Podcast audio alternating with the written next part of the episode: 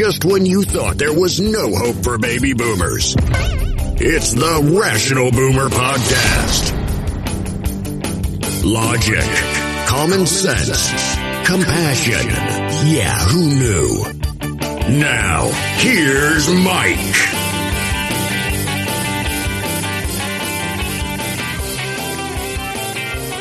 We are back on the Rational Boomer podcast. Hopefully, your day is going well. It is Thursday, and we've got one of those special programs. You know, I've had programs with Ed.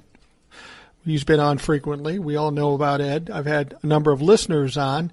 I've even had a couple of Trumplafucks on, and those have been interesting shows. But this show I'm really looking forward to. This is a gentleman I struck up a conversation with. Um, as my family will tell you, and I guess he's kind of in the same boat. I'm guessing it would be. I will talk to anybody about anything at any time because I find it interesting. And some of the most interesting people I meet are those people I struck up a conversation with. So when I was in Burlington, I had the occasion to meet Dr. Joe Wiley. And after talking to him about five minutes, I said, "You you got to be on the podcast." And uh, he didn't seem too averse to doing that. So uh, Dr. Joe Wiley, thanks for joining me on the Rational Boomer podcast.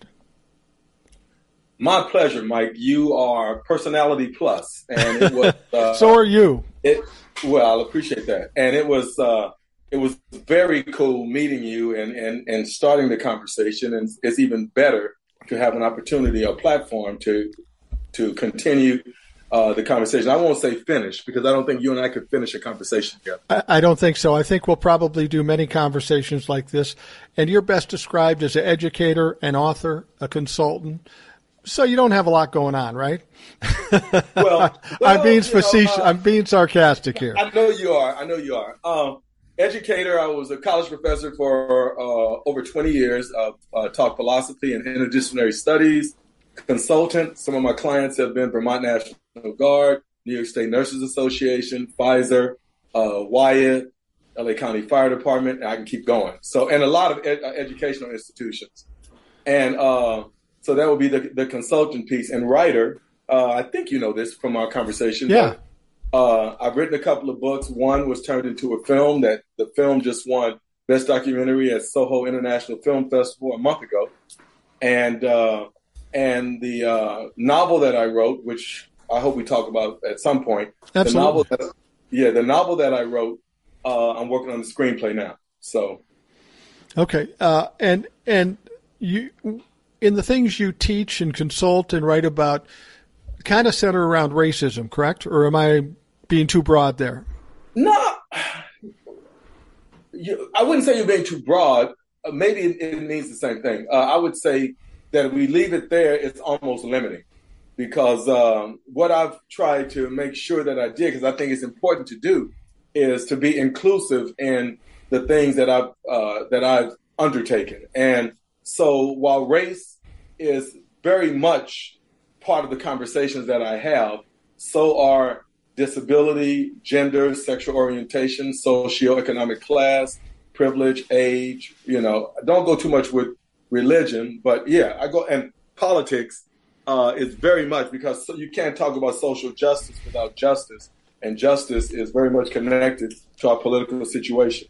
Well, so so as opposed racist is racism is just part of it. You're talking about prejudice in general, people being right. marginalized regardless of what makes them different, disabilities, right. Right. race, whatever. Okay, that yeah. makes sense. And, and it, and I, th- I think but, that's crucial because I think that is part of the core of the problem in politics and in government in our country. Yeah, I agree. Um, there's so many. I love the fact that you're a political junkie. Uh, when I listened to one of your uh, your podcasts, it was actually the one that you did earlier this morning. Um, it it made me exhale a little bit because I would enjoy having conversations about the intricacies of politics and how uh, a lot of variations of oppression are interwoven there and not necessarily maliciously all the time. But before we go too far down that road, I, there were some things I wanted to, to have fun with you and say that were fascinating listening to you. Uh, one, one of the things was uh, I knew I'd be comfortable. I already knew it from when we met, but I knew I'd be even more comfortable once I listened to your podcast because I can't remember the last time I heard somebody's podcast and they dropped so many f bombs like in a short period of time. Fuck this and fuck that, fuck that and fuck this. I yep. said, I said, wow. Well, if you don't give a fuck, you know who will. So well, and that, and that's it. You know, I, I it's funny every so often I get somebody come across me and say, "You shouldn't swear so much." And I explain to people when I first first started doing TikToks and now the podcast, I wanted to be as authentic as I possibly could. I mean, you met me in person and now you heard my podcast and you can probably tell I'm pretty much the same guy. I might yeah. watch my language in certain circumstances. I certainly can do that having been in radio for 40 years. I had to do it then. But the swearing is interesting. There are a few people that don't like it, but there are so many more that like it. And, I like it. And I, I think part of it is one thing I get, and maybe you can tell me what the psychology of this is. Um, when I talk the way I do and I say the way that I say things the way I say them, I get a lot of people coming to me saying, you know, you're you're saying exactly what I want to say, but I can't say it, or are afraid to say it, or not capable of saying it. So, for for to a certain extent, I feel like I'm speaking for a lot of people of my age range that want to speak out that just aren't in a position to do it. Okay, well, that wouldn't be the case for me. Well, I know, uh, I know that. and, but but what is the case for me is your authenticity, and um, when I'm in conversations with crew, um, yeah, you know, I'm uh, I'm a creative conversant, and so I will drop some words. But what I enjoyed about you is you uh, you drop the f bomb indiscriminately, but yet, but yet, uh, when you were referring to uh, a woman who might be disparaged, you didn't say that she might be called a bitch. You said she might be called the B word. Right. And so when I heard you, so when I heard you say that, I, I, I chuckled and I said, okay, well, I used to tell my students with the word nigger, I used to tell my students that in an academic context where we're unpacking the word, uh, I don't have a problem with you saying the word. I'm not forcing anybody to, but I don't have a problem with it because if you're telling a story and somebody's saying that they saw this guy walking across the street and they and uh, and somebody yelled out to him uh, in, instead of "Hey nigga." Now they're telling a story. They say "Hey n word." Yeah. that sounds kind of stupid. That does kind of sound stupid, right? So in an academic context, you can go there. Uh, so when you when you dropped all these f bombs, and then I heard you say uh, the b word, I said, "Well, I know this cat," which would make sense. Uh, you already said that, that you're a white guy. Um, yeah, I automatically thought, yeah, this cat's not going to. Uh, he's not using the N word if he's not using the B word. No, no, you you would never catch me doing that um, now because I just look at it disrespectful, and I, I people don't want to hear it, so I, I respect that they don't want to hear it. You have to understand, Joe, where I grew up in South Minneapolis, I had a father who had all kinds of issues. He reminded me he, he, his personality was much like Donald Trump. He made more money than most people in the neighborhood. He had the same kind of personality. He was without a doubt racist. Wow. He was without a doubt racist. So when people would say, you know, if somebody came up to me and said, "Did you ever say anything racist?" Oh, I'm sure I did. Yeah. Back in the day. And I tell people that in the 60s and 70s, which you don't understand, if you didn't live in that era, racism was accepted. I mean, if I said the N word back in 1968, people would say, "Oh, you're too little to be swearing," but no one would have been freaked out. And that's well, the well, part of that's it. because that's because you were traveling in in uh, in white circles. Because True. if you had said that in a mixed circle, even in '68, really, oh, there's no doubt about it. If you had a couple of black friends or associates or colleagues that were in the mix when you were dropping n bombs, you would have gotten some pushback, or you would have lost some relationships because uh, black folk might be might be comfortable uh, banding the word nigger back and forth between us or them, you know. Uh, but the one of the uh, unwritten codes is you do not say the word nigger uh, in mixed company.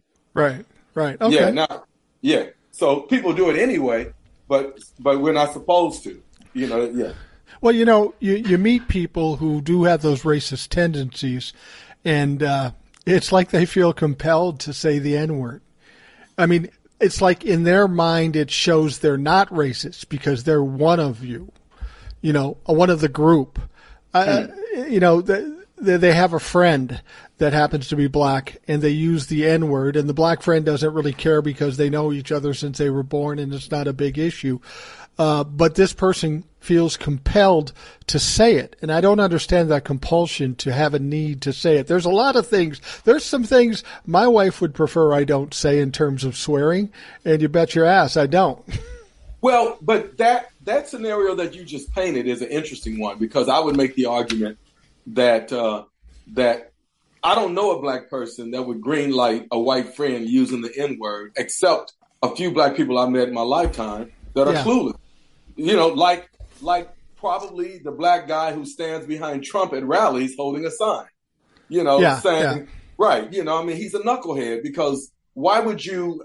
And I know people who who are in uh, in in line with this, but why would you want to support uh, on any level a guy that you really know when you scratch the surface doesn't give a shit about you?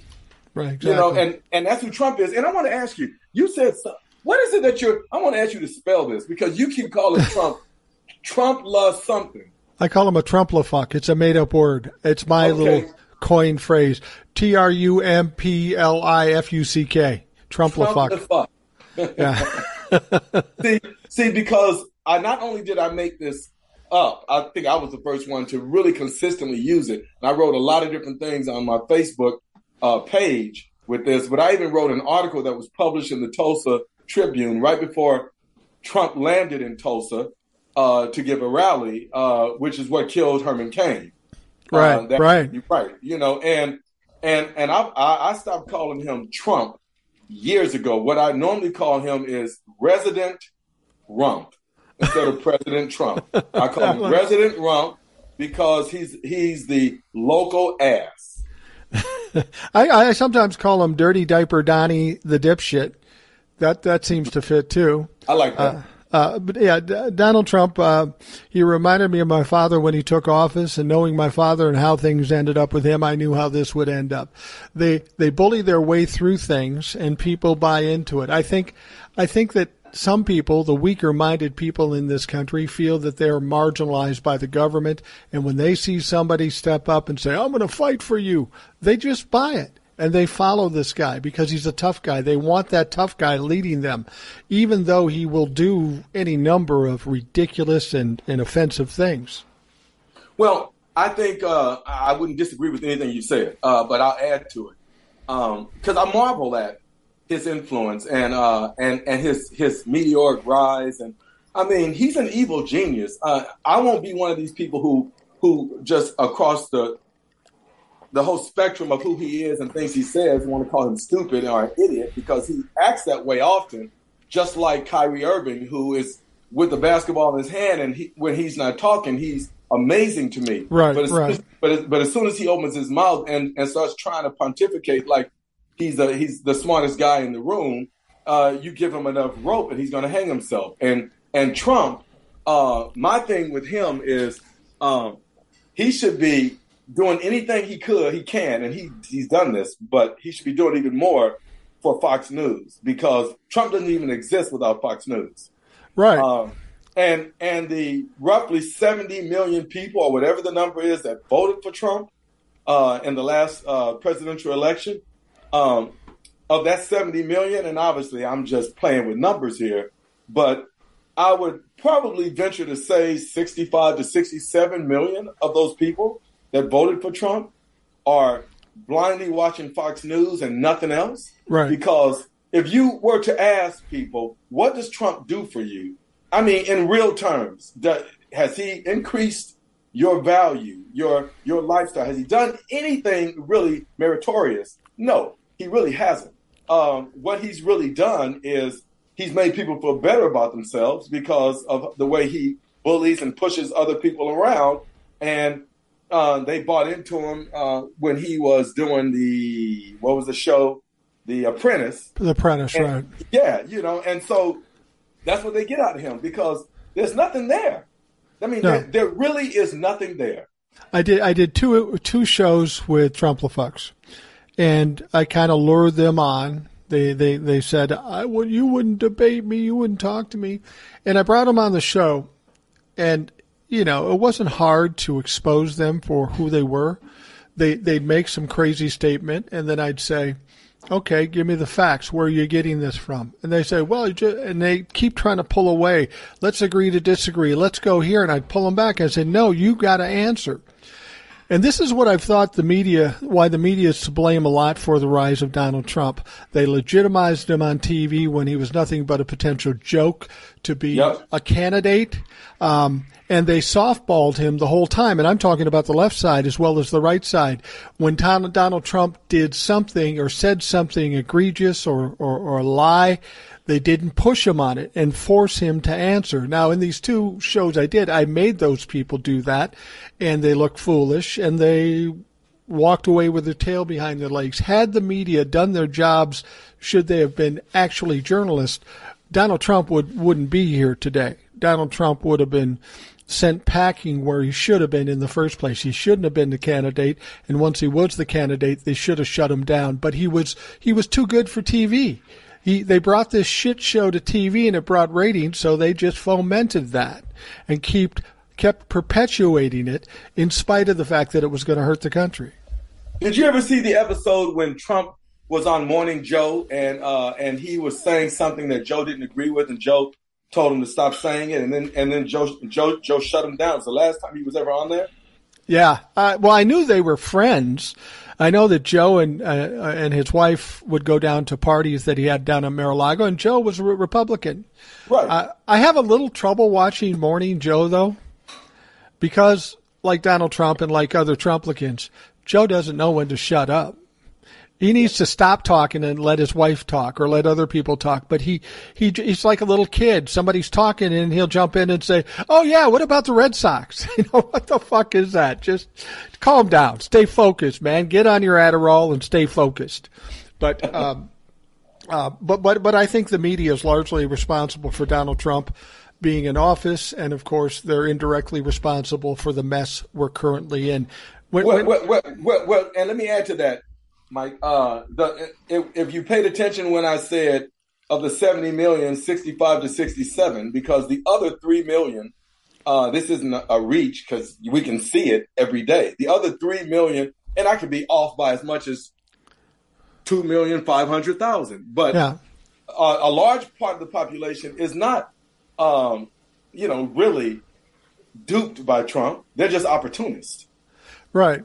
Well, they're opportunists, and, and you know, I think in in the election, people say, well, how did he get 71 million votes? Well, the fact of the matter is there are some people that look at Democrats as the devil, and they will vote Republican regardless. Now I think it's gotten to the point where they have to align themselves with insurrectionists, traitors, people who steal top secret documents.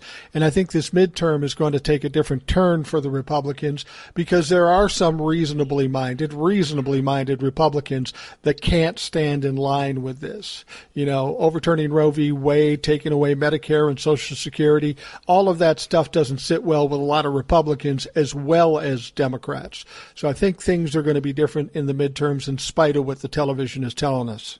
You and I both are on the same page with that. Now, maybe it's I'm an eternal optimist, but uh, I really I'm totally on board with you about that. Not not just those Republicans who who created that organization. I forget what it's called now, but they were against Trump going into the last election, and um, they had all types of different programming around that.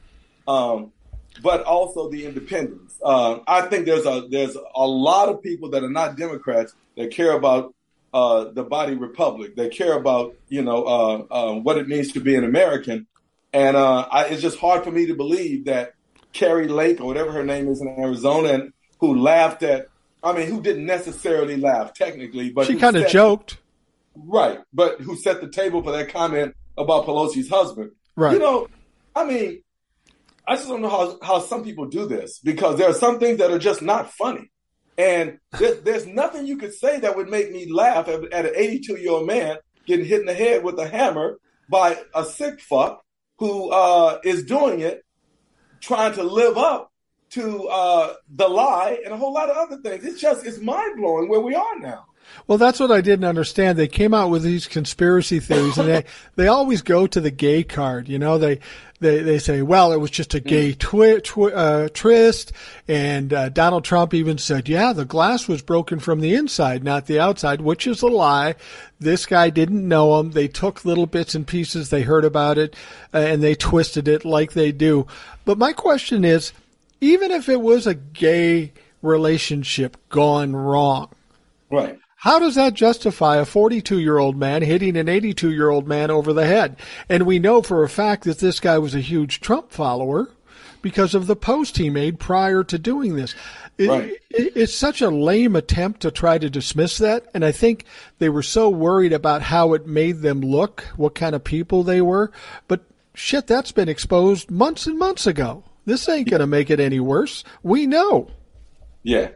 No, he's, uh, you know, I tell people all the time that um, if he if he died from a heart attack or uh, if he was assassinated, uh, I don't know if we call it an assassination, maybe because he's an ex-president, but if he was murdered, that I would get no joy out of that, none. Uh, while while I'm cool with him no longer being on the earth, I want him to pay to pay for all his transgressions first, starting with the lives lost at the insurrection. He's done a whole lot of things that have been uncool but to no pun intended to trumpet the fact that he's a law in, uh, and the Republican Party is a law enforcement um, support group or whatever, however they frame that, and then for him to be um, per- further perpetuating the big lie uh, and to have pushed and organized and orchestrated uh, the insurrection, I, I just no, I, I, don't have any patience and tolerance for anybody affiliated with the big lie. Uh, and I feel like across the board, all those congressmen and senators that had any role in the insurrection taking shape, they all need to lose their offices. And as many as possible need to go to jail. And I want to see Donald Trump in an orange jumpsuit. I, I think you will, but we can even go further back than that. The first big lie Million oh, people, million, uh, no, a million people dead because of COVID. Donald Trump, yes. instead of doing his job, decided to do nothing because he thought it would hurt his election, and he's called it a hoax and did nothing. A president in that situation at the beginning of a pandemic can do a lot to mitigate it.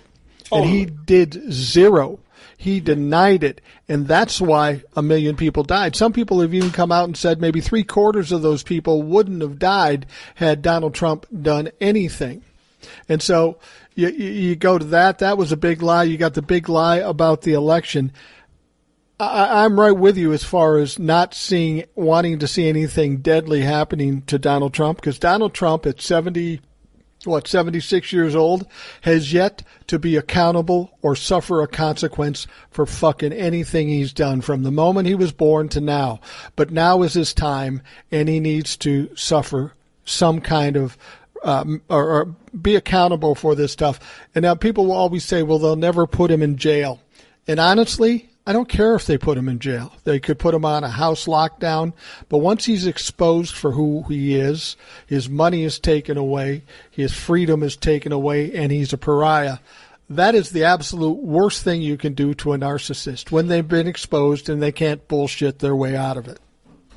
Well, I do care that he goes to jail, um, and I don't want an ankle on his braces and on his uh, ankle, uh, a brace on a bracelet on his ankle while he's at home. No, no. Uh, he has done enough dirt, including what he's doing right now. Okay, still trumpeting the lie, and people are still suffering the consequences from it. Now it's all over the country, and elections are being based on it. And no, you know, this fear that it'll cause a civil war and all that, you know what? Let the chips fall where they may. This motherfucker, here's a here's a time to use the word fuck. This motherfucker needs to pay. Well, you know, I, I we've I've talked about this whole Civil War aspect of of this thing, and uh, I've often said that you will not see the right rise up in mass in a civil war. They did at the the Capitol, but they had gamed the system. they had a president holding people back. They were not going to get any pushback. Mm. And that's the and that's the only way bullies, because they're cowards, will go yes. into a fight if they know they can win. Now, if these same people wanted to attack the Capitol now and Joe Biden's in office, it's going to be a vastly different situation for them. And they're going to have to question whether there's going to be a lot more Ashley Babbitts than there was the first time around. So I don't think Babbitt was the woman who was shot. Yeah, she was the one that crashed into the building while they were screaming they were going to kill Pelosi and Pence. Right, right. And they told her to stop, and she broke in and she was shot. And of course, the the Trumplicans think that now she's oh, a hero. She's not a fucking hero. She's a criminal. No, I mean now they're trumpeting. Right, right. I I, I always tell these uh, the Second Amendment freaks when they tell me Ashley Babbitt was a hero. I said, well, let me ask you a question. You're sitting in your living room. You got a big bay window. Some woman comes crashing in your window, threatening to kill you. She's not armed, but she's threatening to kill you. What do you do? I'll guarantee you, motherfuckers will go to the wall, grab your AR-15, and shoot her. You, that's what you would do. So why is it different for her to crash into the Capitol and get shot? Well, and the other thing is when she's crashing through the, the window, you, just because she doesn't have a gun in her hand doesn't mean she doesn't have a gun. Right, exactly. She's, yes, she's threatening to come in, so it's no telling what she do when she get in there. So that is what it is. Yeah, totally. And you've got a thousand people behind her. Chances, I mean, right. they they had weapons, they had bear spray, they had bars, they had all kinds of things, and so yeah, you're you're, you're absolutely right. Here's what see what you think about this we've heard a lot from the J6 committee. We just heard something to uh, today.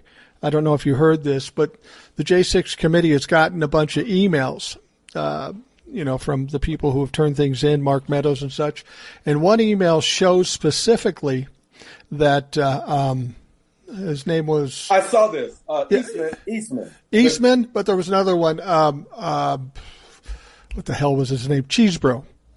Kenneth yes. Chesebro. And he said he was said in the email that uh, Clarence Thomas was a key to this overturning the election. And what they wanted to do was create chaos, delay the electoral count so that, I mean, Donald Trump said it himself. Just say it was election fraud and I'll take it from there. Because he's a master of causing a shit show and, and, and, and uncertainty and chaos. And then he thought at that point he would have some room to get himself back in office. But these people, there's a lot of people that are sitting members of Congress. There are people like Ginny Thomas. There are people like Clarence Thomas. Um, we haven't heard anything about them being exposed as yet or being guilty, other than what little we know. And it's my contention that Merrick Garland and Fani Willis down in Georgia are all trying to play it safe by not doing anything before the election so somebody can, claim that they're trying to impact the election by exposing this. I'm saying that on November 9th and, and forward, we're going to see a shit show of stuff coming down in terms of indictments and exposing evidence and all kinds of shit. At least I'm hoping that's the case. You know what? The, uh, Garland had enough stuff three months ago. He should have gone. I'm very irritated with him. Oh uh, yeah he he should have he should have gone after it because here's the thing.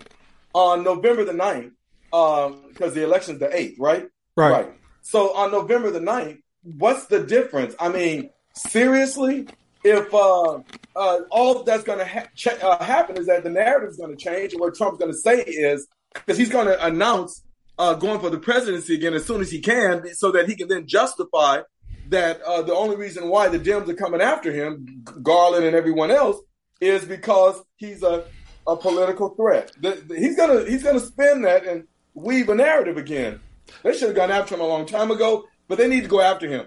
You cannot not go. I know that's a double negative, but you cannot not go after this cat out of fear that the country may erupt. The country's erupting already. Absolutely. Absolutely. The problems are unprecedented.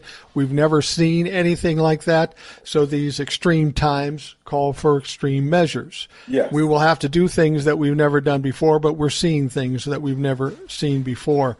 I think that, um, you know, Merrick Garland is ultra safe. He tries to cover his bases. And, and, you know, the thing about it is, is as far as delaying it, I understand why he's doing it, but we have to weigh the problems here. Our fucking country is on fire. The Yes. Republicans are a dumpster fire. But you want to just keep it cool till the election because we don't want any upheaval about that, just like you were saying. I think the upheaval is enough where time is of the essence and we start making some fucking moves immediately. because we're in bad shape when uh if we if it turns out and and you and I both don't think it will, but if it does turn out that we lose the House and the Senate, um, then this investigation that uh, by the by the committee, January 6th committee, is uh, short lived, uh, and where we'll be, I don't know. Garland needs to do what he can do as soon as he can do it. Right, right. Well, well, yeah. Here's the deal. Um, what Garland is doing won't be impacted by the election per se.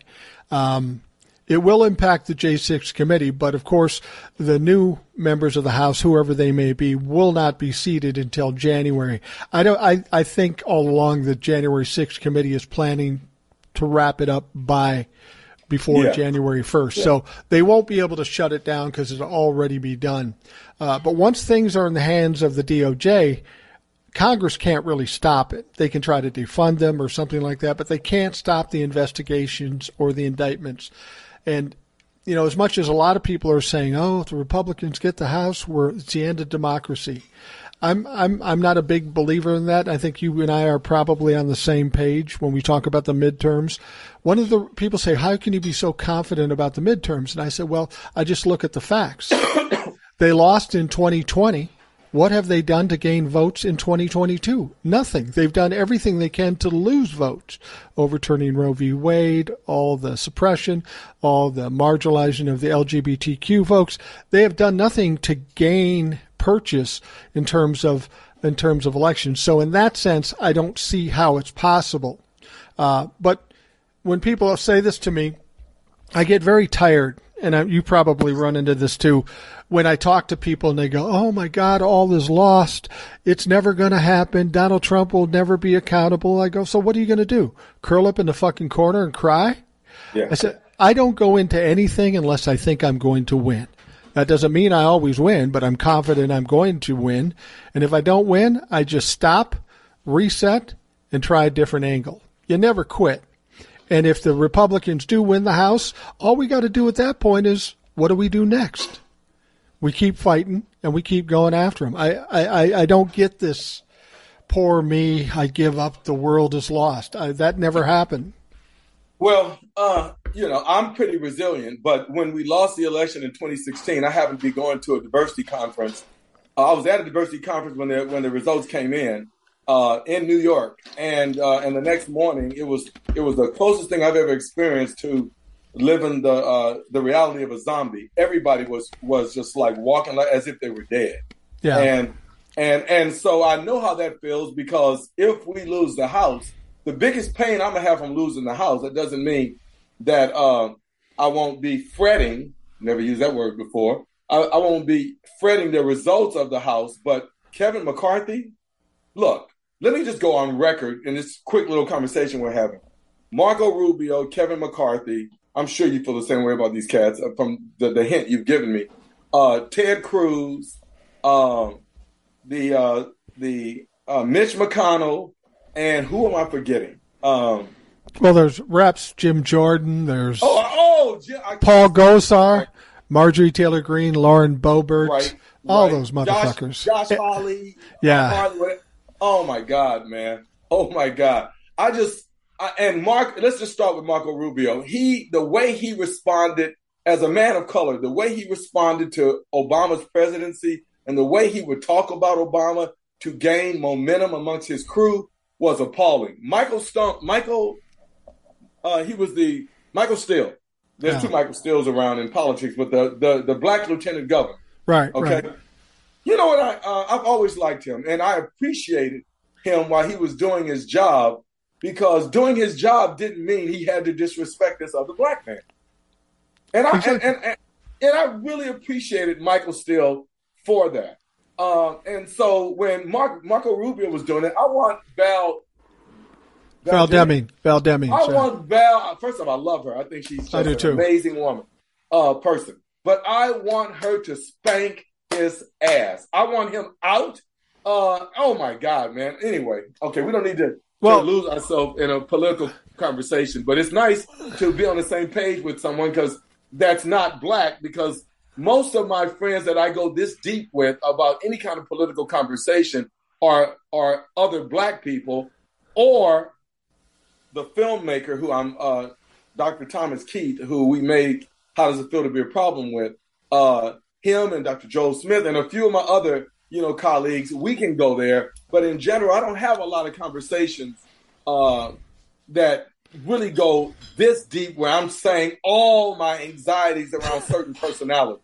Well, and I, I, have the same anxieties because I understand that uh, that uh, this is a, a, serious issue and it's an issue we've got to tend to. Let me ask you a question. People have said to me, and I tend to agree, the problems we have with the Republicans right now and the level of racism, misogyny, anti-Semitism, violence, all this stuff. Some people think it's revenge for having the audacity of voting, electing a black president. Oh, there's no Obama. doubt. There's no doubt in my mind that the election of Barack Obama caused this backlash. Uh, there's um, there's Trump's dirty work with the uh, birth certificate that it, that helped uh, uh, push him to the forefront of that whole movement.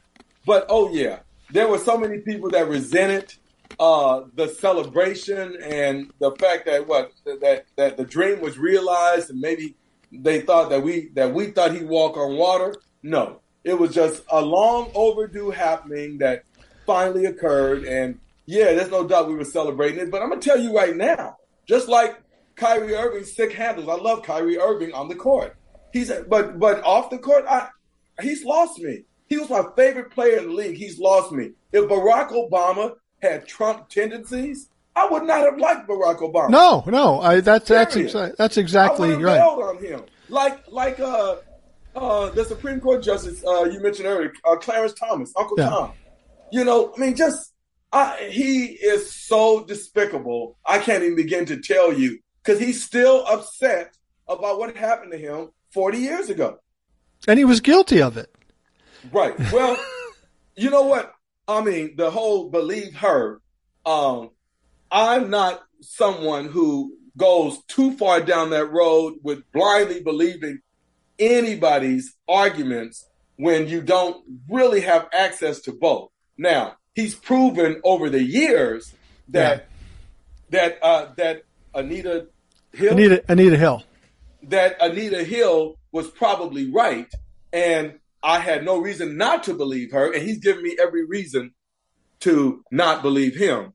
But I'm I'm not the person who defaults quickly because do you remember the incident that happened in in the park with uh, Amy Cooper and uh, Chris Cooper and the uh, Chris Cooper was a black man doing bird watching and Amy Cooper uh, was yeah, a white yeah. woman with her dog that wasn't on a leash at first. Right. And so he right. asked her to put it on a leash, and her response to him was, "I'm going to call the police. I'm yeah. going to tell them that you're threatening my life." Yeah, yeah. I mean, this happens a lot. I mean, for whatever reason, people get this fear because they see a black person in a spot they don't think they belong, and it, it's just fucking absurd. Uh, you know, I, I've told people before. If you're nice to me, I'm nice to you. If you're an asshole to me, I'm going to be a bigger asshole to you. And it doesn't matter what color you are. If you're black, white, Asian, if you're nice to me, you're my buddy. If you're not, you're a fucking asshole and you get what you get.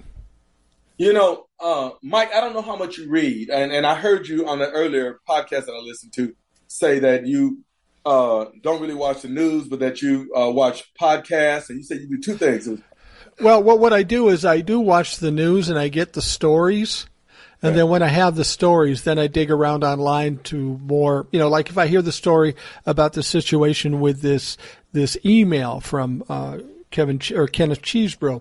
I right. saw that on TV, and then I went in a little deeper and checked BBC and, and, and NPR and AP, some more respectable sources, and I look at a bunch of different sources to get the facts, and then I form my opinion about it. Uh, okay. I do listen to I do listen to some podcasts. I'll be honest with you. Uh, I don't read as much as I should, but I listen to a ton of audiobooks because I'm a lazy well, bastard.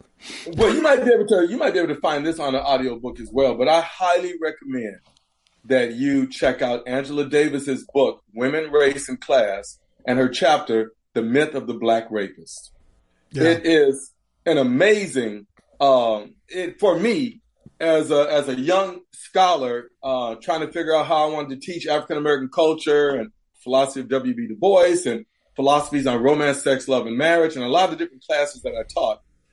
Discovering that piece was a jewel because what it did was it gave me a, a historical narrative uh, where she takes us all the way back to uh, to uh, a woman named Brownmiller, who was um, um, a writer, maybe a, a, teacher, a professor. I don't remember specifically. I think her name was Susan Brownmiller, but and a whole lot of people like her who uh, who set the table very nicely for people like Amy Cooper to be able to say what she wanted, what she said in that moment about. Uh, her life being threatened. Listen, I asked you to uh, to remind me to talk about my novel. Listen, I've never said this the way I'm about to say it publicly with you right now, but I lost a career over a false allegation. Really? I lost a career. I I I was doing all that consulting, you know, teaching college and all this, and there was a rumor from a that lived for 10 years on the college campus that I worked on from a student in 2004 who was disgruntled over her grades and so her response was sexual harassment. Sure. So my my response to that was, well, tell her to file it Let's make it official because I'm not going to act like I'm guilty. She went away quietly and it was became a non-issue, except it didn't because a cluster of women on the campus who wanted to believe that this student was telling the truth never let it die. And instead they whispered to every new faculty coming in that I was a culprit. And yeah, and that that that that's the most frightening thing is that that that can happen to anybody because as much as there are despicable people that do commit sexual abuse or rape or anything, there are just as many unsavory folks that will use it as leverage, as a way to get what they want, and they don't have any credibility or any respectability, so they'll just throw it out there. But when they have to stand up to it, they won't. They'll run away. I mean, Donald Trump is a perfect example of that. Any Trumplican is. They spew bullshit but they have nothing to back it up. But they've left that stink in the air, and then you have to deal with it, and it's fucking ridiculous. Right, right. Be, be, because one of the things that has pained me more than anything else is the fact that Donald Trump lived a life of uh, grabbing women, saying grabbing women by this and forcing himself and all these other kind of things. And um, uh, a for for me a false accusation from ten years earlier, uh, actually thirteen years earlier, that all of a sudden, uh, as Me Too was hitting all over the country, a little cluster of women on my campus decided to get together and say, "Who's our Me Too candidate?" And because of a rumor that had existed, I became the person that, that they went after. So way before the the signature moment on my campus it happened, I discovered from phone calls from my from my uh, office manager at the time uh, who said, you know, there's a student asking questions of me. Have you ever, have I ever been uh, been sexually harassed by you? And I and, and so I get all these little buzzes that are happening over a few days until all of a sudden in a big rally, somebody gets up, a student who's never had a class with me or anything, and declares, "I wish we had a a, uh, a, a chief diversity officer who uh, di- who who respects women, who doesn't disrespect women." Nobody ever accused me of anything close to rape, but even the allegation of sexual misconduct can damage your career. And so, and so then for me to uh, spend over a hundred thousand dollars on a on a, a, a, legal case against the SUNY system, um, and to advance that case for a year just for COVID to hit and dismantle everything, and me to have to make a decision: Do I still want to try to wait till COVID's over to sustain this, or what do I do? It's, it's just crazy. Now, I've risen from the ashes. Life is good. I've moved on. But you know what it's done for me more than anything else? It's shown me uh, that how still viable, and I knew this from teaching the class and watching America, but how viable it still is to have a legacy, a history of all this social justice work I've done. Okay, books I've written, videos I've made, all these things I've done, to have all that be pushed to the side because a few disgruntled, angry, mean spirited women decide to get together and take me out. And so, no benefit of the doubt, Mike, check it out. I'm talking about really colleagues that didn't show up at all, not a phone call. No, no, not they don't. email. Yeah, you know, I- so it just mind blowing. Well, you know, I, I talked about this before in, in something recent. I, I made a plea. There's somebody I want to interview on this podcast, um, and he's from Minnesota, and he's a guy I think that got jobbed in his political position worse than anybody in recent years, and that is Al Franken. Oh yeah, Now this Yeah. guy got fucking jobbed. Now I, Yeah. I I don't know if he grabbed somebody's ass. He may have, but the picture they showed was ridiculous because he wasn't even touching the woman. He was away from the woman, but it got all caught up in the Me Too. So people got all worked up about it. His own party pushed him out. Now, if he did something wrong, I have no problem with him suffering consequences. right, right, of course. But when, when there's so much question, all Al Franken did is says, all right, cool. I resign. I'll do the right thing. I'll resign. Now, Al Franken, who was a good mind in the Senate, who, who was a good voice in the Senate, is sitting on the sidelines and we have at least five people in Congress that were likely involved in trying to overthrow this country. Well, there's no fucking equity equity in that. That's not fair. Uh, so I, I, I'd, I'd love to see Al come back because even if he did some bad shit, you know, if, even if he was, I don't mean, I'm not saying if you abuse a woman, it's okay. I don't think he abused a woman. He was maybe inappropriate. Uh, I don't know what he did, but it certainly is. It, it's pale compared to what we've got sitting members of Congress fucking doing, or a former president fucking doing. He has to pay the price. All these people get a free pass. That's bullshit. Yeah, I totally agree. And uh, and and um, the hypocrisy that dominates our culture uh, to the point where we indiscriminately cancel different people for different actions, while others we look the other way is just beyond me. Uh, but I guess it's summed up by it is what it is. Well, and, and, and that's part of the reason I do this rational boomer thing is, you know, everybody tells us we have a First Amendment right. But I, I believe I'm one of the few people that actually have the First Amendment right. Because even if you have a First Amendment right, but you work for somebody, I know I have a brother who would love to say the things I say, but he works for a big company. Or maybe you have a family that holds you back, or, or a community that you live in holds you back. You can't say what you think. Fortunately, I've gotten to a point where I don't work for anybody anymore. Um, uh, I'm not accountable to any group of people. The people who know me know what I say and know I'm not going to stop saying it, so I don't have to deal with that. So I like to say the things that people would want to say because I think they need to be said, and I think we need to expose people for how, who they are. They don't just get a pass because we're afraid to talk about it, and that's ridiculous. I mean, something like the situation you're talking about, that should have been uh, examined and pulled apart because it would have fallen apart after you did that, but you don't even get that option.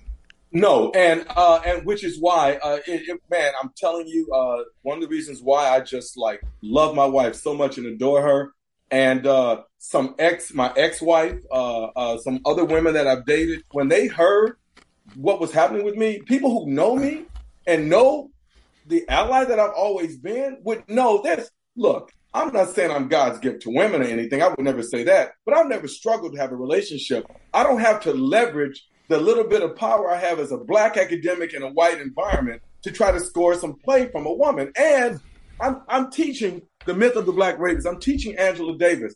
I mean, give me credit for being fairly intelligent. Do you really think I'd be making moves on 18, 19, 20 year old women or colleagues that are coming in as if if I had sex, if I'm any kind of a lover, and if I had sex with with a woman that's 18, 19, 20 or whatever, and if I performed anywhere near as well as I would like to think I could, and if she's only been fucking uh, boys her age, then wouldn't she be more apt to want to tell somebody, who, boy, I fucked this professor, blah, blah, blah. And that wouldn't be a secret. Eventually, if I was that guy, it would be all over the place. So you know, the irony of it is, is I really lost my job because three women I probably should have fucked, I didn't, and those three women came together and took me out, which is really mind blowing. You've yeah. got to be kidding me. So that that that, that that's the problem here. Uh, it's a catch twenty two, and and I, I I worry about the young people going into education uh, of any type. You've got young women who have to deal with the the harassment, but you also have the young men. You know, young, good-looking kid in there, and you can be compromised and put in a situation that you have no business being in, and then ruin your life over it just because somebody's pissed off at you. Just because uh, it, it's it, you know, it's kind of like well. Uh, we're going to take a quick break. I want to talk about this more because it kind of it kind of goes into the, the racism thing that we were going to talk about. Uh, oh, so yeah. I'm going to I'm going to take a quick break. I'll be right back. Okay. Wyndham Hotels and Resorts makes travel possible for all. Whether it's the long haulers looking for a great cup of coffee, a roomier rest for the on a whim road trippers, or a place to make summer memories with the whole family. No matter who you are, where you're going, or why, with 24 trusted brands to choose from like La Quinta, Days Inn, and Super 8, your Wyndham is waiting. Get the lowest price at wyndhamhotels.com. Restrictions apply. Visit website for more details. All right, we are back on the Rational Boomer podcast, and, and I want to talk a little bit about what we were talking before the break, uh, because I, have seen this a lot. Uh, you know, whether we're talking about racism or we're talking about claims of um, sexual harassment or that type of thing. Uh, I'm going to tell a story on my wife, not a specific story, but she taught roughly, mostly fourth grade for 32 years in in an urban setting in Minneapolis. Okay. Okay. Now she's a very tough teacher, but everybody loved her because she had rules and she was fair about it. All right. Right. Yeah. But in invariably, every year, at least once a year, some kid wouldn't like what's going on and uh, would claim that my wife is a racist. Every year. Mm. Now, it never went anywhere because everybody knew my wife and thought knew that was fucking ridiculous. And you know, once it was brought to light, you know, the parent would come in and, and they kind of go, "Oh, you think she's racist? Come home, you're going to get a whooping." You know, it, it was that kind of thing. So it, she never suffered any consequences because she never did it. But but then you know with with with uh, younger guys in, in schools, they they could get the same things. You know, um, the as far as being sexually harassing or anything. And one of my biggest problems with this is that there are people who truly deal with racism every day, and there are people who deal with sexual harassment every day. And for my money, at least from my side of the coin, it it seems to be disrespectful to those folks that af- actually struggle with it.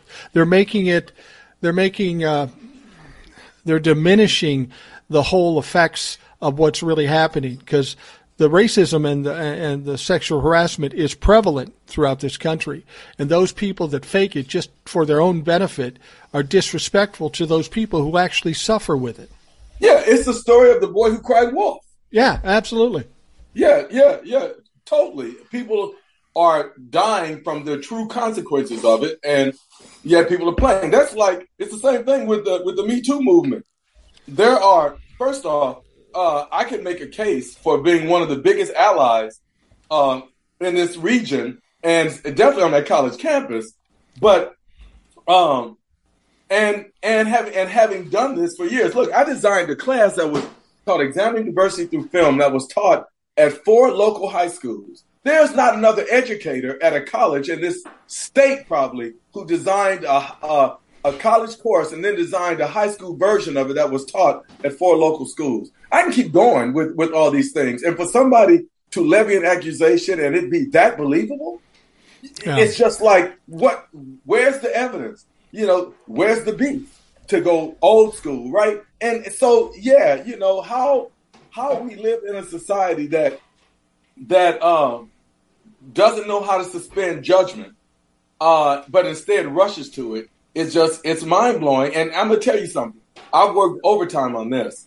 Um, I have a I have an uncle who uh, has always been somewhat um, what's the word I want to use? Militant in his worldview, and and Right. he was uh, he was in uh, he's a black Muslim, and so he and uh, and uh, one of my siblings uh, both used to tell me all the time that uh, that whites are blue eyed devils. Right. And, right. and and I used to hear that so much, and that never worked for me because I used to say back to them, "Well, if whites were blue eyed, if all whites are blue eyed devils, how did we ever become free?" Because there had to be some good white men who fought the good fight for us, uh, for us to be free. And for me, one of those white men is John Brown, Right. Abs- absolutely. I, I watched a movie and read a book about him. That fucker was crazy, but he did the right thing. But see, that's just it. That's W.E.B. Du Bois, and that was my dissertation topic for a while. Uh, and I taught a class on him. W.E.B. Du Bois wrote a biography on John Brown. And his biography on John Brown is major because he was one of the first significant scholars to make the argument that John Brown uh, was seen as crazy because of the affection he had for social justice and specifically helping black people gain what they deserve citizenship and respect and civil rights. Uh, so, so that John Brown to, to me as a black man, there's nothing crazy about this cat. He's as crazy as the two white kids who died with the black kid uh, in the civil rights movement. I In the car. Yeah, I know who you're talking about. They were in the car and they got pulled over Right, and, right, and they right. got shot. You know, yeah. Yeah, you know, it's I guess it is crazy to die for somebody else's cause, but that's the kind of uh, ally that we need and that and that we want. That we start to, to leave our communities and cross over to fight the good fight in other communities. Well, when you talk about John Brown, you know, I, as I've told my kids and I've told other people, you have to look at the eras and the mindset and what people believed, as I said, in the 60s and 70s when I was alive. I wasn't alive in the 50s. But in the 60s and 70s, I really felt like racism was accepted. Um, if in the 60s a white man or a black man dated a white woman, which, whichever combination it was, that was weird. I mean, you walk down the street and you go, holy shit, how did that happen? Now that isn't the case. It is still the case with some folks, but Yeah. but but the, the but the ideas in people's heads were different in the '60s than they are now in the 2020s. But to go as far back as John Brown, and and in the 1800s, I mean, there were people who maybe believed in abolition, but this guy was so adamant about this. It was unusual for the time. Yeah, but but what people don't know about John Brown now, I actually had the pleasure of being uh, on the board of an organization called John Brown Lives in this region, and uh, and that organization did some some significant. It's still doing significant work. The film we just made, "How Does It Feel to Be a Problem," ends with a section on John Brown because we consider him the ultimate ally. Uh, so so, but John Brown was crew with Henry David Thoreau and Ralph Waldo Emerson. And the day he died, uh, a lot of people don't know that Harper's Ferry, uh, John Brown extended an invitation to Harriet Tubman and Frederick Douglass to be with him at Harper's Ferry, and they turned it down because they thought it was a suicide mission, which it was. Oh, okay.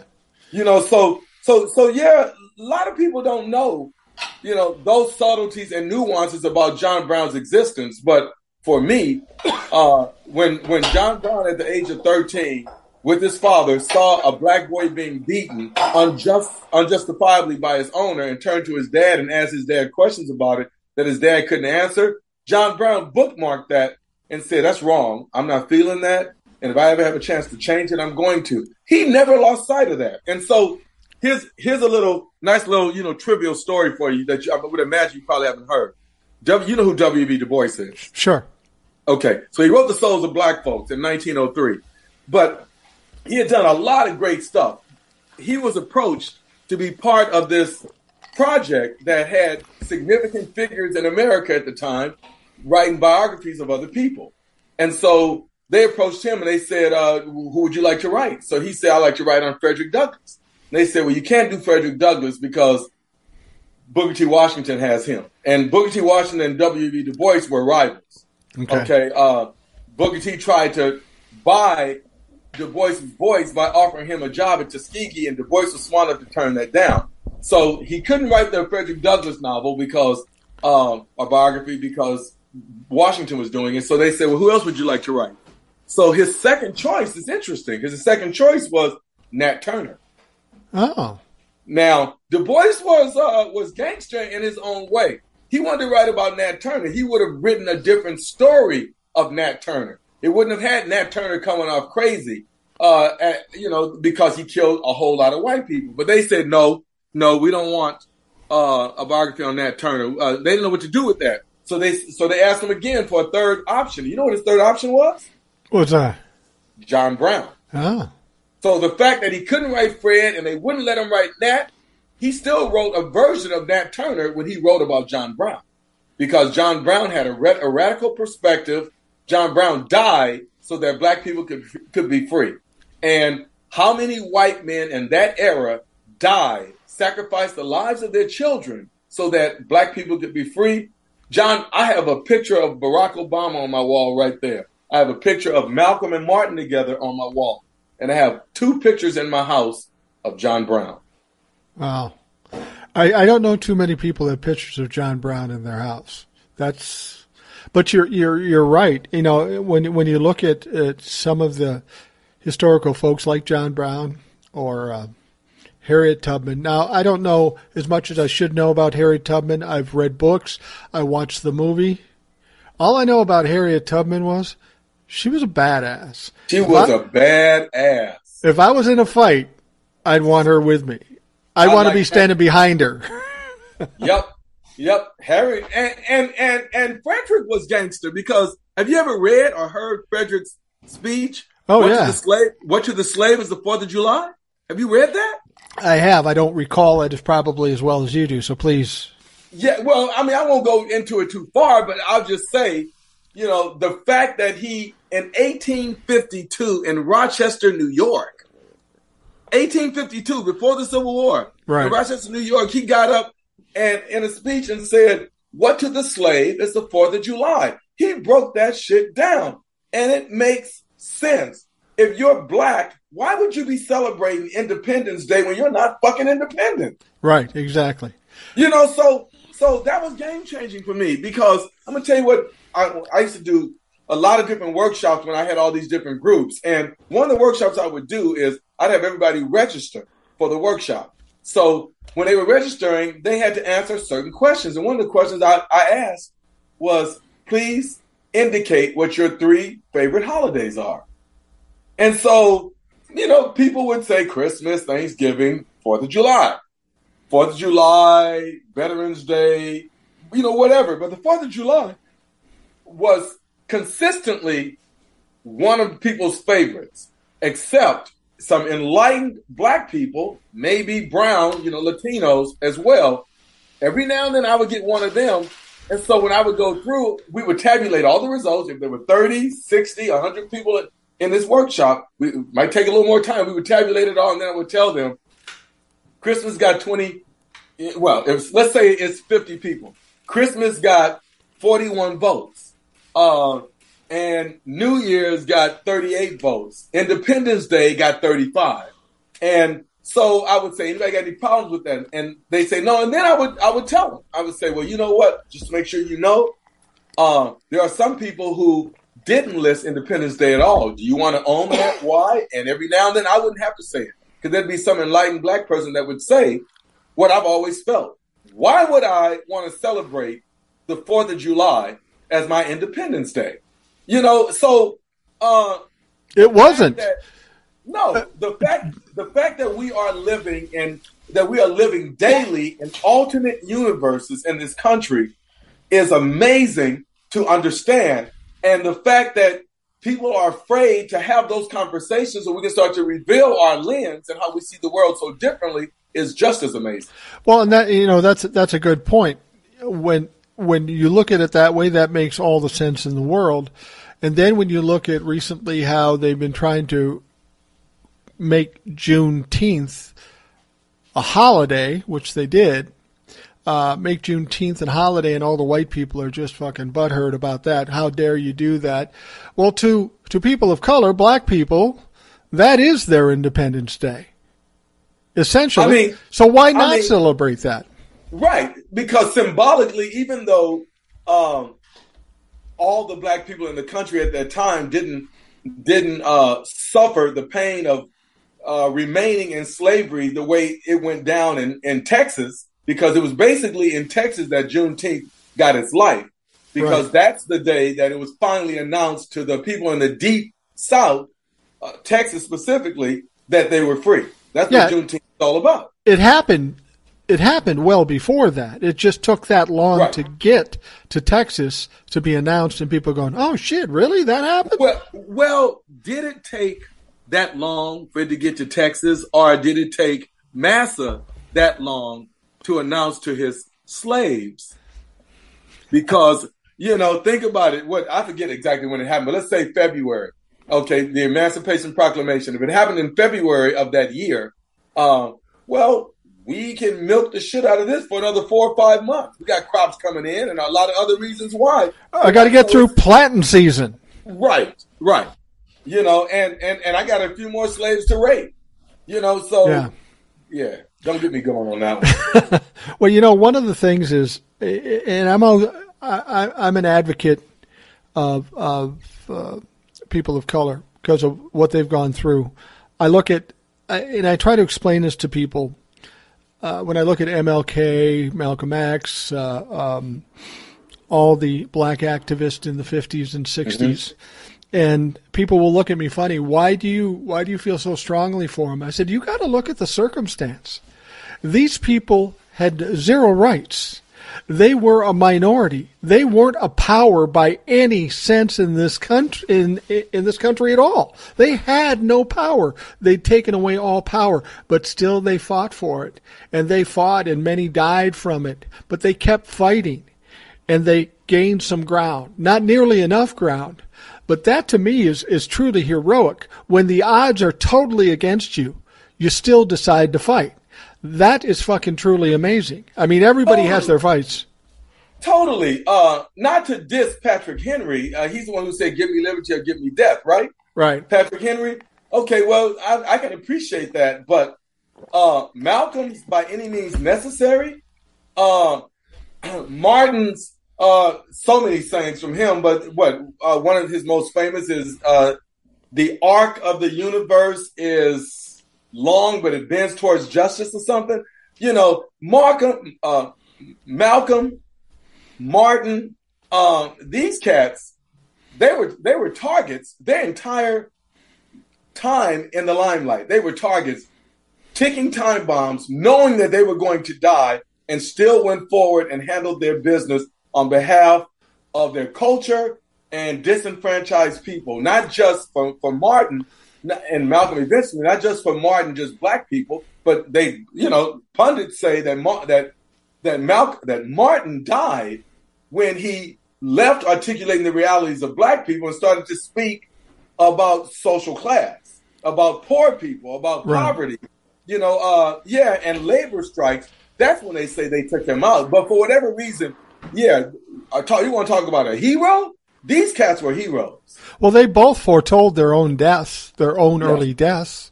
You know, Martin said, "I may not make it with you," but and, and Malcolm X the same thing, and and many of the other folks that were part of this whole whole thing. You got to understand, when I was watching this happen, I was born in 1960.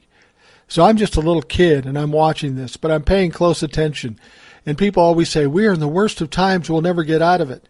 Well, if you say that, you didn't live through the 60s, because the 60s were just as bad, just in different ways. There was more violence, there was four major assassinations, there was a war, there was women trying to get rights, there was civil rights, there were kids getting shot on college campuses. It was fucking crazy in the 60s. But as a, a young boy, I didn't know any different. I just assumed that's life as usual. Uh, you know, this may be the first thing that you and I disagree on. It, it, it's not necessarily a profound disagreement, but uh, I've heard other people say that the '60s were, and and that the '60s were compared to where we are now were just as problematic. I don't. I wouldn't. agree, And I could be wrong. Uh, I got to put that on the table. I could be wrong because I haven't really fleshed that out thoroughly. But when I, my gut reaction to that is, while people of color are are I don't even really like that term. While underrepresented people are uh, better situated on some levels now than we were in the '60s because so many more are well educated. We're coming off a black president and a couple of black attorney generals. We've got we've had black governors. Uh, we've got black billionaires. You know, people like LeBron starting schools. I mean, we got all we got a lot of good stuff that we did not have in the '60s. So while the 60s were bedlam uh, and chaotic for a lot of black people, the difference for me, and the reason why I think this is more problematic now is because we just came off of a profoundly disturbed presidency where he uh, tried to take over the country. And if if if they hadn't been the gang that can't shoot straight, they would have succeeded. Because oh, yeah. Like a good example, the black officer who is a hero, and I and I, he, I have a lot of respect for him, who led them in a different direction um, at the Capitol. If you had had some gangster radicals, they, somebody would have busted a cap on him immediately, and they sure. would have gone the way they wanted to. They wouldn't have listened to him trying to divert them and all that. They would have taken him out. If we we're right. in a different country, that insurrection would have would have worked. Right. Yeah. So it's it's how incompetent that group was is the reason why we survived that. But a lot of the the the, the essentials are still in place, and if we don't dismantle that now, we're in a worse situation than we've ever been. Because look, we haven't talked about this at all, and uh, and uh, I know you've seen the movie The Manchurian Candidate. Yeah. But if there's ever been a real life take on that, it's Trump. What Trump is still doing now, he's a minion of Putin. And what he's doing now is what Putin did to, uh, to get him elected and has been doing for years. He's still causing chaos in this country, and Putin is getting what he wants. Right, exactly. And I, I've said this too. I don't think Trump is an evil mastermind. I think the people around him that are evil masterminds that are much smarter than he is knew he could be manipulated easy. And I know yeah. he can be manipulated easy because I had a father similar to that. And all you have to do is pat him on the back and say, Oh, you're a fucking genius. And then tell him what to do and they'll go and do it. And that's mm. exactly what Donald Trump was to Putin, to the crown prince of Saudi Arabia, to Kim Jong Un, to all the evil motherfucking Republicans in Congress and the people mm. around him. They knew they could use him and manipulate him. And the moment, and I, honestly, if his endorsees don't win in the midterms, they'll cast him aside like a fucking dirty, gar- dirty, dirty laundry. They won't care because they're no value. He's a liability now, not an asset. You know, Mike, there is a chance that you could be my brother from another mother. well, that could be. yeah, because our ways of saying well, are well, very... well, well, if you know my dad, it's more possibility than you could possibly think. Just saying. Nah, I, I hear you. I hear you. But, but, well, you know, I wanted to ask you about this. You said this word a bunch of times about uh, being an ally to the Me Too or the the women's women's uh, concerns. Right. Mm-hmm. And a lot of white people will say they are allies to black people or people of color, whatever you want, however you want to describe it. I, for me, dealing with people of any kind of different people, I don't like that word ally, and here's why. Okay. Here's why, and see what you think about this. Okay. I don't, I, I don't want to be your ally because that suggests we're different or that I'm above you. You need me as an ally. I would rather see you as a friend, a compatriot, uh, uh, uh, uh, whatever you want to call it. But this ally thing perpetuates in my mind white people thinking they have to save uh, people of color. And I, and I've always said I don't have to save you. I just have to treat you normally. I just have to treat you fairly and equally. And and then I'm doing my job one of my colleagues in in our film. Sorry about all these shameless plugs. No, feel free. The, but but in the film, um, uh, how does it feel to be a problem? That's going to hit. Since I'm going to plug it, let me plug it right. That's going to hit platforms on December the sixth. Um, in the film, there is a, a, colleague of mine, a writer, who says um, that she prefers the term co-conspirator. Than uh, as, I like that. Compared, I like it too, as compared to allies. But I have a chapter in my book, and I haven't name, I haven't said the name of the book. The name of the book, my novel, is because uh, the name of my book that inspired the film is um, "The Nigger in You: Challenging Dysfunctional Language, Engaging Leadership Moments." But the name of my novel is "An Academic Lynching: Myth, Misandry, and Me, comma two. Okay. Um, and and in that book, I have a chapter on allies, and the chapter is called "Allies, All Lies, Alibis, and Bye Byes." okay. And and the reason I named it that is because what I learned from working at SUNY Plattsburgh is uh, people pontificating that are posturing like they're allies. Uh, and no, an ally shows up. Okay. Right. Even if it's just for better understanding, an ally shows up. And I, I don't have a friend that's gone through something heavy, heavy, daunting that I didn't understand, and I just left it there. Uh, so allies, all lies, because that's what a lot of allies are. Nothing. It's the same spelling actually. All lies um, and alibis for not showing up, right. and bye byes. Um, that's what they do. They either it's either all lies, alibis, or they don't even show up at all. They just leave. Right. Well, I've told my kids this, and, and when they were younger, I don't think they believed me, but I, I've learned this in my life.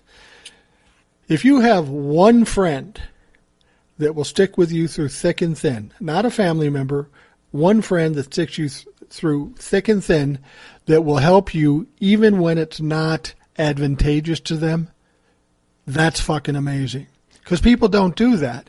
Once it becomes difficult, they walk away from it. They go, uh, you know, somebody gets divorced or somebody loses a spouse or somebody has a horrible injury and now they're now they're they they, they stay away from them because it's uncomfortable. Right. Uh, and and yep. say somebody goes through a problem, whether it be legal or whatever, people just walk away from it. People are very selfish. They're only oh, concerned oh, oh. about themselves. Yes, yes, yes and uh, and I'm I'm one of the wealthiest men you'll ever meet because I have an abundance of friends that showed up and have always shown up that believe in me, that have my back, and all I have to do is pick up the phone and say, "Hey, I'm in need," and boom, I'm in. I, am situated. So yeah, you know, I, I, mentioned my my partner, my wife, as uh, as amazing, and I mentioned my ex-wife in that category, but my children, my parents, yeah, yeah, yeah. So if you have one friend, uh, yeah, then then you already are ahead of the game compared to most who don't have that. But to have an abundance of friends, I can't even tell you what the actual number is. That's um, amazing. And I'm not a really religious guy. Um, I just never have been. I, I grew up Catholic and I was an altar boy, but the hypocrisy of the Catholic Church was revealed to me at a very young age, and it kind of lost me. So yeah. I'm so I'm I'm not that, but fortuitous, blessed, uh, could be two terms that would describe me because of the friendships I have. But if not those, this term, lucky. And I'm a firm believer that luck is the residue of preparation. Uh, and I prepared my entire life uh, to have the friendships I have because I've always tried to be that type of friend. I've tried to explain to people too that, you know, I agree with you. I, I find myself lucky. I have plenty of friends, but the people I truly trust in are, are my family you know, my wife, certainly my first confidant. Your um, your your lovely wife. I had the pleasure of meeting her. Yes, you did. You, a sweetheart. yeah, no, no, I, am very fortunate, and we're fortunate that after all this time, after 39 years, uh, we like hanging out with each other. We have fun. We have travel. We do all that stuff. Uh, but in ter- you know, in terms of going to somebody outside my immediate family, if I wanted somebody I could count on, it would probably be my brother. My friends, they might and they might not, you know, because you kind of separate. You're not, you're not as close as you once were, and I, I, I don't know. Uh, uh but what I was going to say is what I've told my kids and I've told other people. I think the key to any success in life is confidence in yourself. I don't mean cockiness. Right at the border of Right. cocky and Yeah, yeah, confident. You walk in, but but there's always so many people that I run into, whether it be about what's going on in politics or what's going on in their life. They'll say, "Yeah, it probably won't happen, but I'll give it a try." They go in assuming the worst, and I think I think the energy you put out by being confident uh, gets people to follow you. You're more of a leader if you're confident and confident in yourself. Um, I think people are terribly frightened about being wrong, so they rather make no decision than make the wrong decision. And Yeah. I found making the wrong decision just gets me on the right track faster.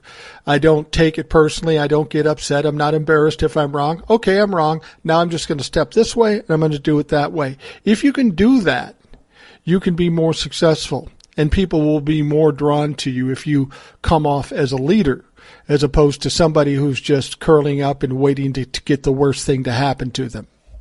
Have you ever heard the poem "If" by Rudyard Kipling? I have, but I, I could not even tell you what it's about. I'm, I don't have that kind of memory.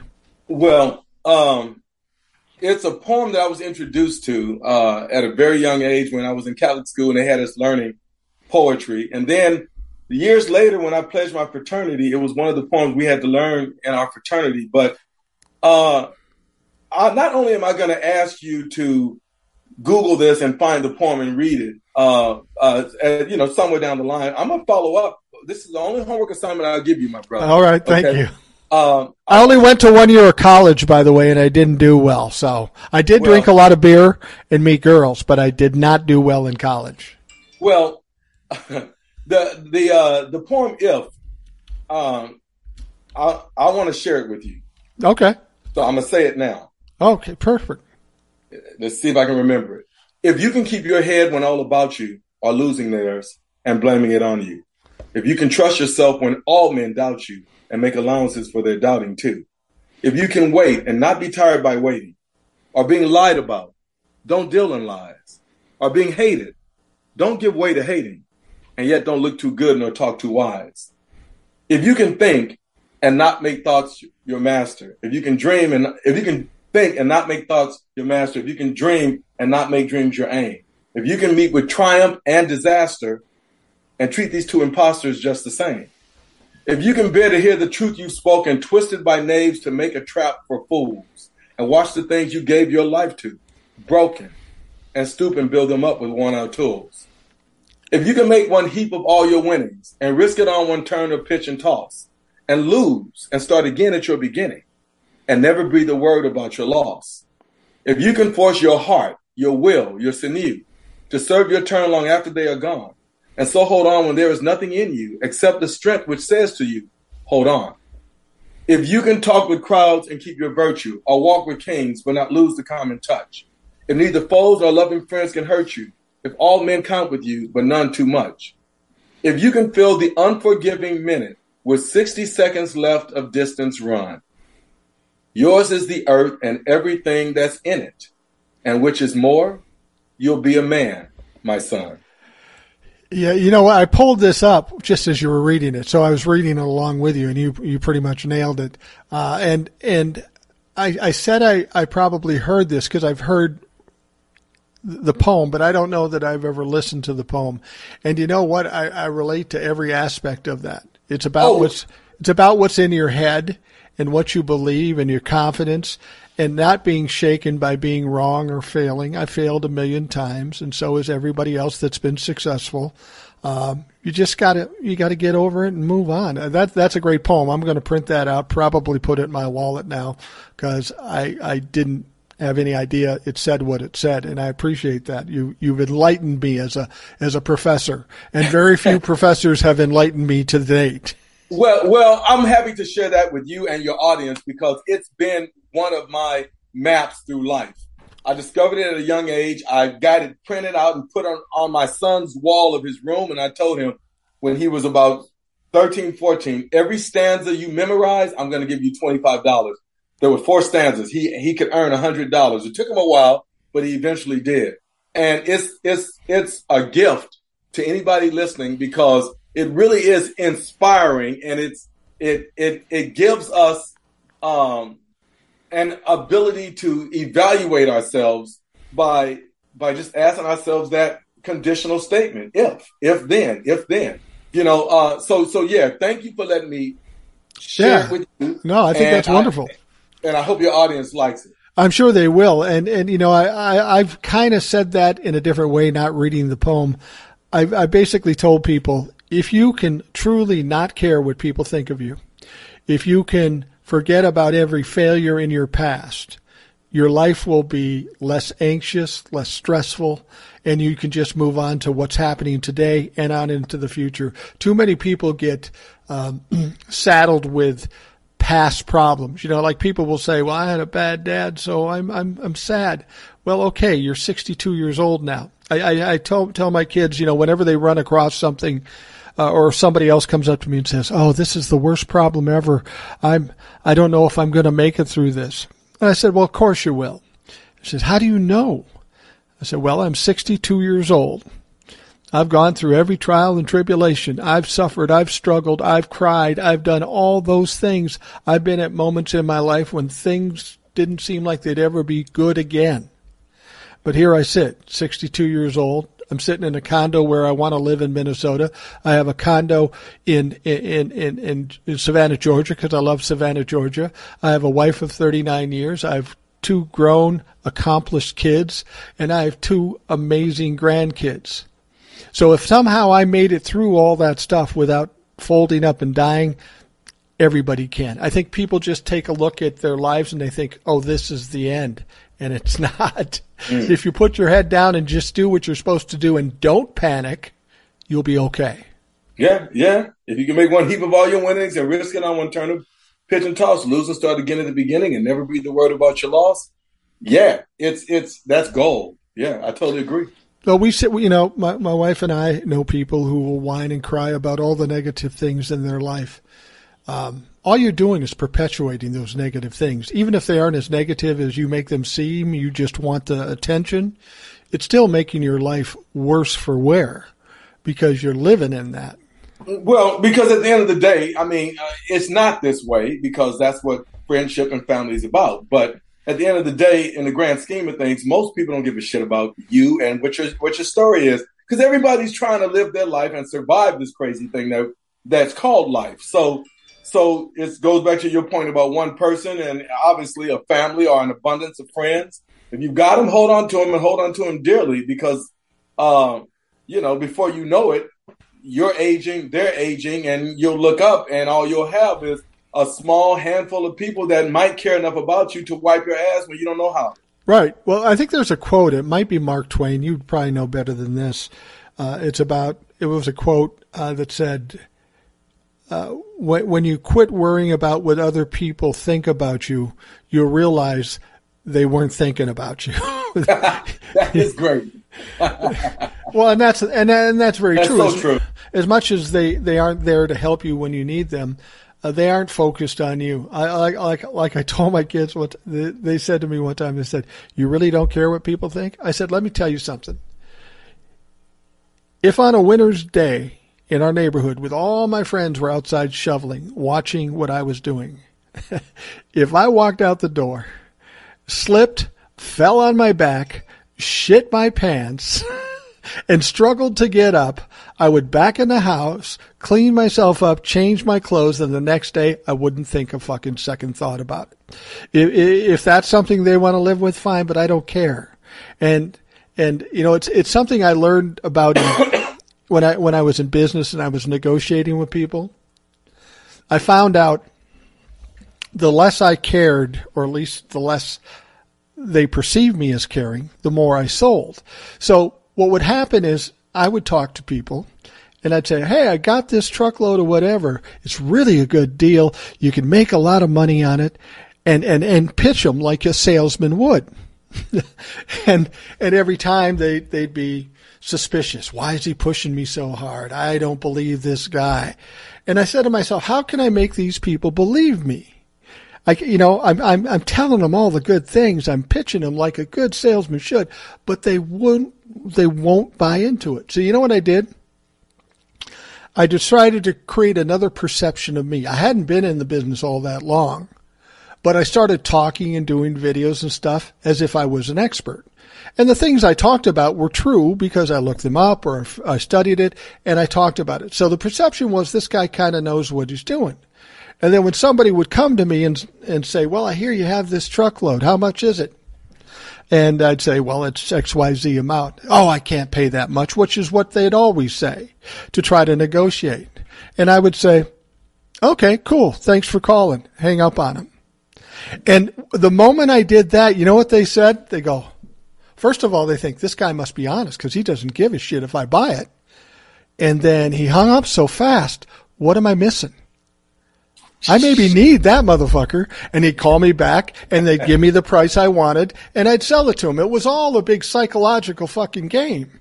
Mike, that's called pimping without holding yeah. I've, I've, uh, uh, I've had people say to me when I was doing that, they go, uh, you know, Mike, you're very successful what you're doing, but you kind of sound like a crack dealer. yeah, yeah. Something, something's amiss there. Yeah. But it's all psychology and people, people want to assume the worst and people want to distrust. So you got to somehow take that away from them. And, you know, that's kind of what we're talking about with Donald Trump now and, and, and the Republicans at this point, where I think we have the problem. And I think after the midterms, where we're going to get the fixes, as long as we allow Donald Trump in the narrative, in the equation, and keep his voice talking and keeping these Republicans spewing whatever bullshit they want, we're going to have these problems. We're going to have this uh, this adversity or or this volatile volatile state that we have in this country. What we have to do, in my mind, is exactly what I did with those with those buyers: is take the power away from them, mm. take their voice away from them. So if the Republicans win the House, the only thing less left to do is tear down the Republican Party. And that shouldn't be hard because what, what we have the option to do is indict every motherfucker that's been involved in this shit, make them all accountable, and tear apart the Republican Party. I think there's some reasonable minded Republicans that would like that. I mean, some people think that's what Mitch McConnell wants. That's why he's conceding the Senate. He knows if they win anything, he's stuck with these crazy fucks. He'd rather yeah. see it wiped out and start afresh. Well, yeah, uh, but that almost makes it sound like he there's something noble about that piece of shit. no, no, no, no, no. He, he he he is part of the reason why Donald Trump is who he is. He's right. There's no doubt about that. And then for Trump to go after his wife the way he did, and after him with all these, yeah. Oh, oh anyway, um, my brother, I have thoroughly enjoyed this conversation. I have too. Enjoyed it. We'll have to um, do it again uh, that would be my pleasure. I'm sure we could easily find some other things to to uh, to engage. But at any moment, my wife is going to be walking through the door. She's coming here from Montreal, and I need to get the house together before she walks in, or I'll be in the doghouse. I know what you're saying, man. My wife will go out of town, and the house will be a mess. And when I know she's in the car about 50 miles away, then I start fucking cleaning. Right. I I tell my wife, text me when you're at the border. So I got that 25 minutes for the last things I need to do. I just want to know you're safe. right. Yeah, yeah, yeah, yeah, yeah. When actually you want to know you're going to be safe. All right. Well, well, well, well, uh, Dr. Joe Wiley, I appreciate you sitting down talking to us. Let's let's let's give a plug to your books and this movie coming up because I think that's very interesting. I'm looking forward to seeing them both.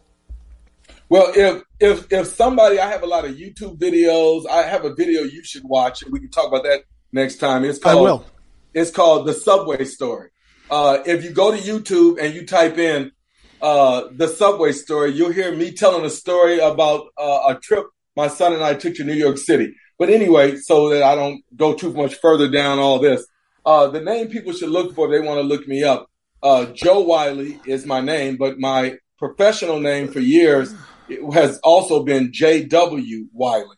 Okay. And that's that's how they'll find my novel, and that's how they'll find my book, and on YouTube a lot of videos and a whole lot of other stuff. And whoever hears this, if you uh, aren't inclined to uh, appreciate this conversation because you're a Trumper or whatever, and you want to find some dirt on me, have fun with that. But if you are, inter- but if you're interested in growing Uh, there's a lot out there that I think you would enjoy, and you'll you'll find it by looking up J.W. Wiley, and you'll also see what I've had to go through with a whole lot of dirt that's that's out there now on me on the internet. But that just comes with the territory. Well, well, Joe, I will tell you this: uh, you're not going to find many Trump humpers on this uh, on this platform with this podcast. Uh, any of them I pretty much run off, and the ones that decided to show up on the show, we haven't heard from again. And and they were only on the show because I asked them to do it. Think you you heard the one podcast I did before you listen to this. Right. Uh-huh. You you hear the shit I talk. Yeah. if if anybody's going to get in trouble, it's going to be me, and I don't get in any trouble. These are all friends listening to the podcast, so you don't have to worry about that shit. But I I appreciate you coming on, and I'm looking forward to the time when we can have you back on because I know the folks listening will have loved this uh, conversation. Cool. All right, my brother. Well, look, man. Thank you for the uh, for the privilege of having some quality time to talk real, and I'll pass it across again soon. All right, sounds good. Thank you very much, and the folks at home, uh, thank you for taking the time out of your day to listen. Uh, have yourself a great day, and we'll talk to you again tomorrow. Thanks for listening to the Rational Boomer Podcast. Don't forget to subscribe so you don't miss an episode. We'll see you next time.